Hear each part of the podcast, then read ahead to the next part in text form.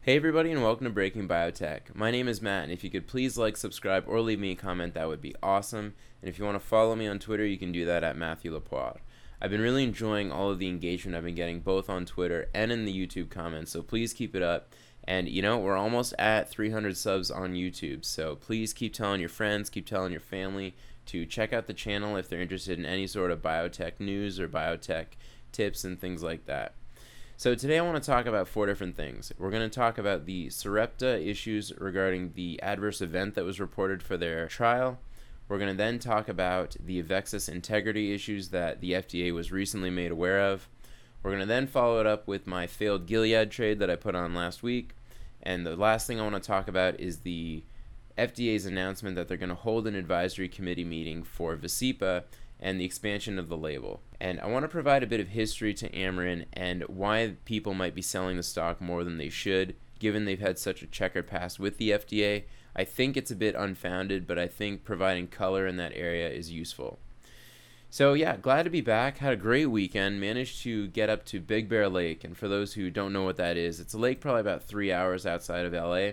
And managed to get some sun, hang out with some friends. So, that was really awesome. And yeah, nursing some sunburns right now, but I don't think it's going to get in the way of us having a great show. So, with that, let's get to it. First thing let's talk about is Sarepta. And I did want to mention that they announced on their earnings call that they're going to have a focus on an MS gene therapy.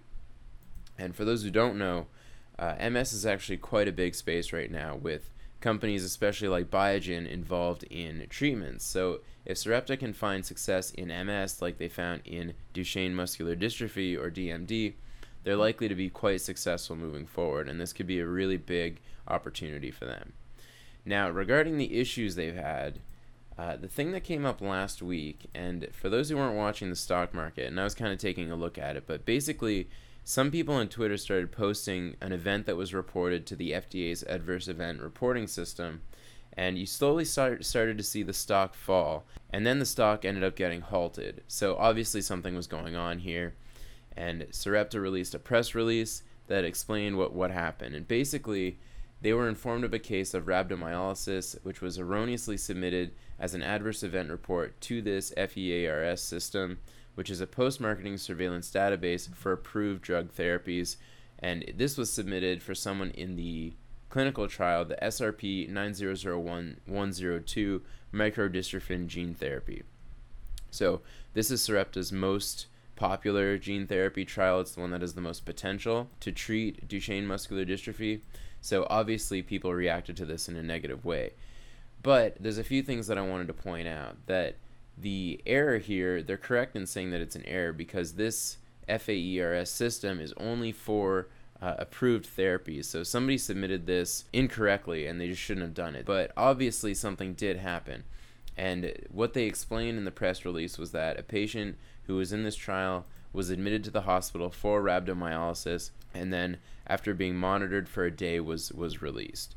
So we know that rhabdomyolysis is an associated risk of DMD, so we don't know if this has anything to do with the treatment at all. We also don't know if this patient is in the treatment or the control group, so this might not even be a treatment related adverse event if it's marked as that. And the last thing I wanted to mention is that Sarepta and the principal investigator are still blinded to the study, but the Study Drug Safety Monitoring Board is unblinded and reviewed the event and said that the trials should continue. So this makes me comfortable and I would definitely not sell my stock given this information. I did sell Sarepta stock at around 152 after the positive data um, came out in that event with Pfizer. And I do love the company moving forward, but I'm trying to be more conservative with my portfolio and keep some money on the side just in case there's a big downturn and I can uh, have some fresh powder to put into the market. But one thing I also wanted to mention that's good news for them is that the CEO bought $2 million worth of stock on the open market. And anybody who's long a stock knows that this is a very uh, positive thing. You like to see the CEO or any executive buy stock in the open market. It really indicates that they're willing to put their money where their mouth is when it comes to the success of the company. So that's Sarepta.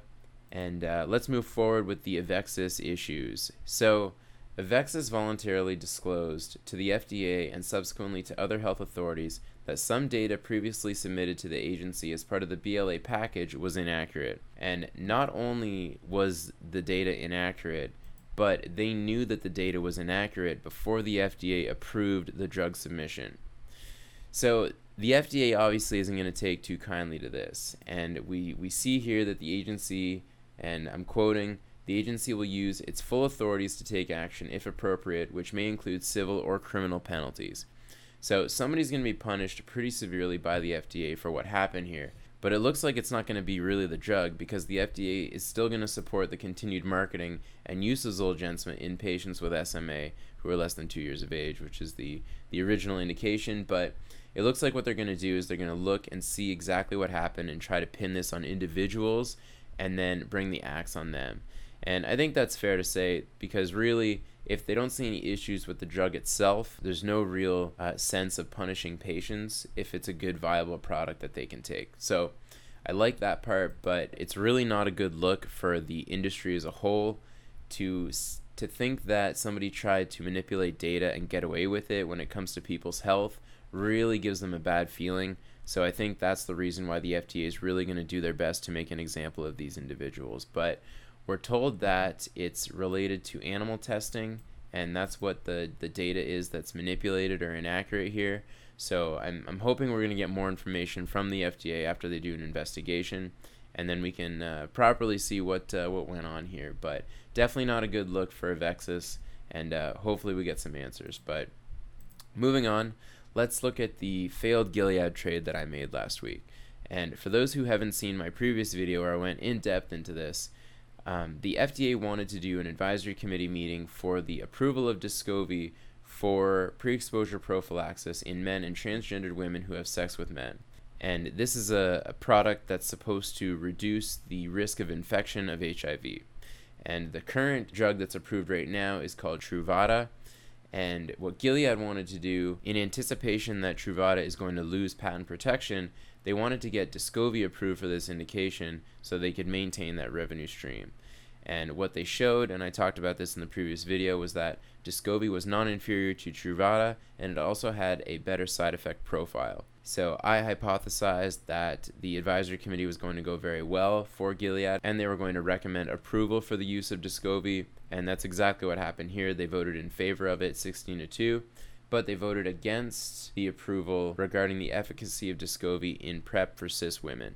And for me, I didn't think this would be a big deal because I assumed that most of the revenue generated from this product would be from men and transgender women who have sex with men, and not so much cis women. But it didn't really matter because the macro events that happened uh, last week are really what led to the decrease in the stock, and not so much this positive event that happened to Gilead. So, to get into the trade, I opened on August 2nd a put spread where I sold the 65.5 and bought the 64.5 for 49 cents, and then I closed it after the vote happened for 91 cents with a loss of 42 bucks because I did one contract. And in hindsight, I think what happened is that the results were largely expected by the investing community.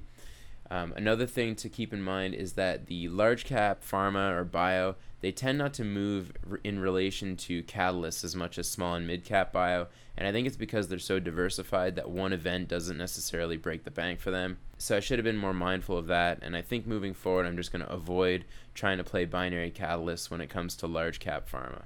And the other thing that happened was that there were macro events that led to an overall decrease in the market and this was related to escalation of the trade war between the USA and China. So this led to a big decrease, and that didn't help me either because I needed the price of Gilead to go above 65.5 by the 9th of August, and I wasn't confident that it would do it, so that's why I closed it out. So unfortunate, but only $42 loss, so I'm not too devastated by it. But let's get to the final story I want to talk about today, which is Amarin.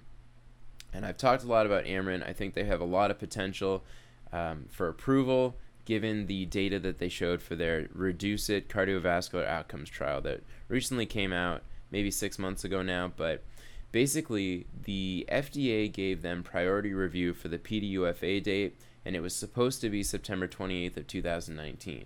But what we recently heard last week was that they now announced that they're going to hold an advisory committee meeting, and they've scheduled that for November 14th of 2019. So if you think that's weird, it obviously is because the November date is further in the future than the September date. So they're not going to be able to get approval by September, and therefore they're going to get delayed revenue. And that's obviously going to be the case. The company doesn't know when the new PDUFA date is going to be, but they're assuming they're going to get a three month extension, and it's going to be in late December of 2019. Now, what I want to go through is some history of the company and the FDA and talk about why they might be selling off so much right now. And it has to do with the way the FDA treated Amarin when it came to getting the anchor indication, which is the indication to get uh, approval for people who have triglycerides between 200 and 500 milligrams per deciliter. So let's get into it. Now, the data I'm showing here is for two phase 3 clinical trials that Amarin ran, one called Marine and one called Anchor. And the only difference between them really is that the patients were segregated into either patients that had severe hypertriglyceridemia, which is patients with a blood level of 500 milligrams per deciliter and above, or Anchor, which is patients with mixed dyslipidemia that had triglycerides between 200 and 500 milligrams per deciliter, who were also on statins. So we can see here that in Marine, the triglycerides went down by 33%, as well as these beneficial effects on other parameters.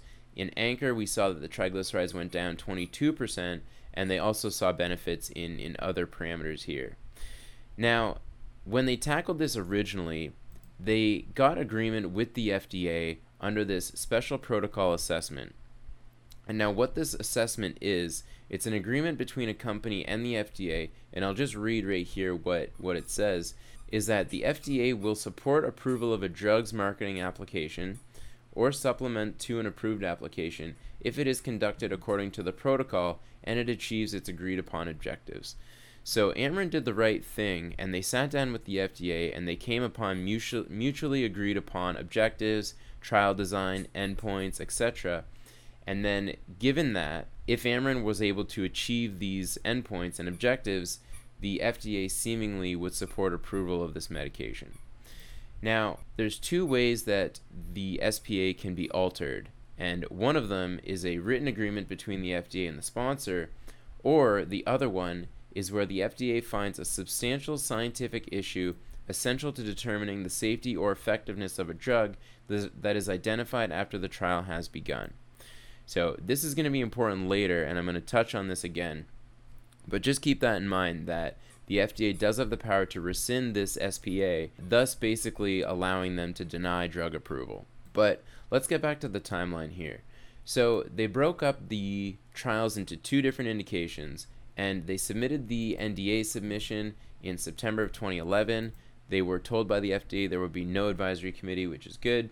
And then in July 20 and then in July of 2012, they got approval for patients with severe hypertriglyceridemia which is patients that have over 500 milligrams per deciliter of triglycerides. So, when they were doing this, they also submitted a supplemental NDA to get approval for the anchor indication. And they were told by the FDA there would be an advisory committee. And when that advisory committee actually came out, the committee voted against approving Vascepa for this indication. And here's what they said they voted 9 to 2 against approval of Vascepa capsules for use as an adjunct to diet and exercise and in combination with a statin in the treatment of adult patients with high triglycerides, with mixed dyslipidemia and coronary heart disease, etc. Now, this wouldn't be so bad if it wasn't also that the FDA rescinded the Anchor Study Special Protocol Assessment Agreement. And I'm going to read what they said here, and they said that they did this because the FDA has determined that a substantial scientific issue essential to determining the effectiveness of, Vascepa in the studied population was identified after testing began. Now, this SPA that was originally approved happened in 2009. So they agreed upon this, and then once they launched these trials, three studies finished up that were relevant, or at least the FDA would argue that they are relevant to determining whether or not reduction in triglycerides will have an impact on cardiovascular outcomes. So once the SPA was rescinded, Amarin tried to reverse that decision, and when it finally came back that they were not going to rescind that decision and, and reinstate the SPA, Amarin in 2015 eventually received a complete response letter from the FDA denying approval of Vascepa for that anchor indication.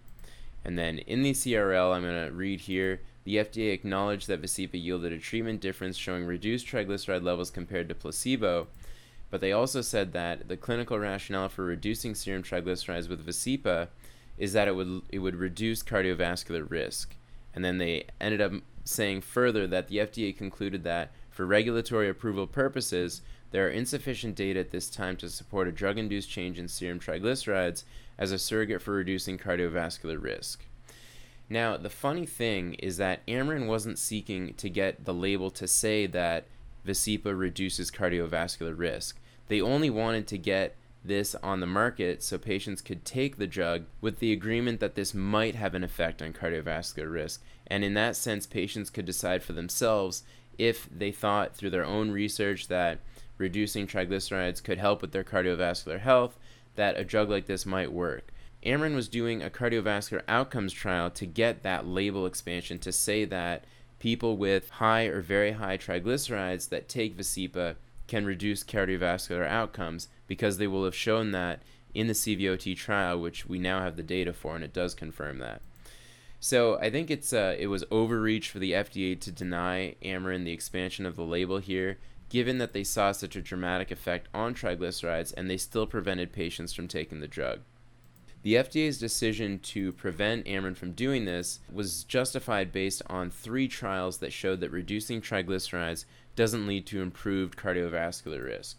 And those three trials are the Accord Lipid, the AIM High, and the PS2 Thrive. So I'm going to quickly go through these here. And basically, each one looked at a different compound. The Accord Lipid used fibrates, and the AIM High and PS2 Thrive used uh, niacin or, a, or an extended version of niacin but the studies themselves didn't look at the same population as the anchor population did. In each one of them, the patients had a triglyceride level, a median triglyceride level of 162, 166, and 125, respectively. So the way that these trials were conducted were with respect to the objectives each one of them had, and each one of them was different and wasn't specifically related to the indication or the objectives that Amarin had agreed upon previously with the FDA. So it's for this reason that I think that the FDA really misstepped here, and I agree totally with this guy who who wrote this nice study here. Um, and I urge you all to go go get it. I'm going to leave the link in the description below. He did a nice uh, deep dive into why the FDA got it wrong here, and I agree with him that I think that the FDA really dropped the ball, and it makes you think, it makes you wonder whether or not there was some sort of backdoor dealing going on. And I don't, I don't want to get too conspiracy theory here, but it does seem like the FDA overstepped their bounds here by preventing this medication to people that could have benefited from it quite a bit. So, the last thing I'm going to say is that Amarin here had proposed multiple alternative indications, data presentations, disclaimers, and other regulatory pathways to approve Vascepa under the supplemental NDA, but the FDA determined not to approve label expansion reflecting the anchor clinical trial efficacy at this time.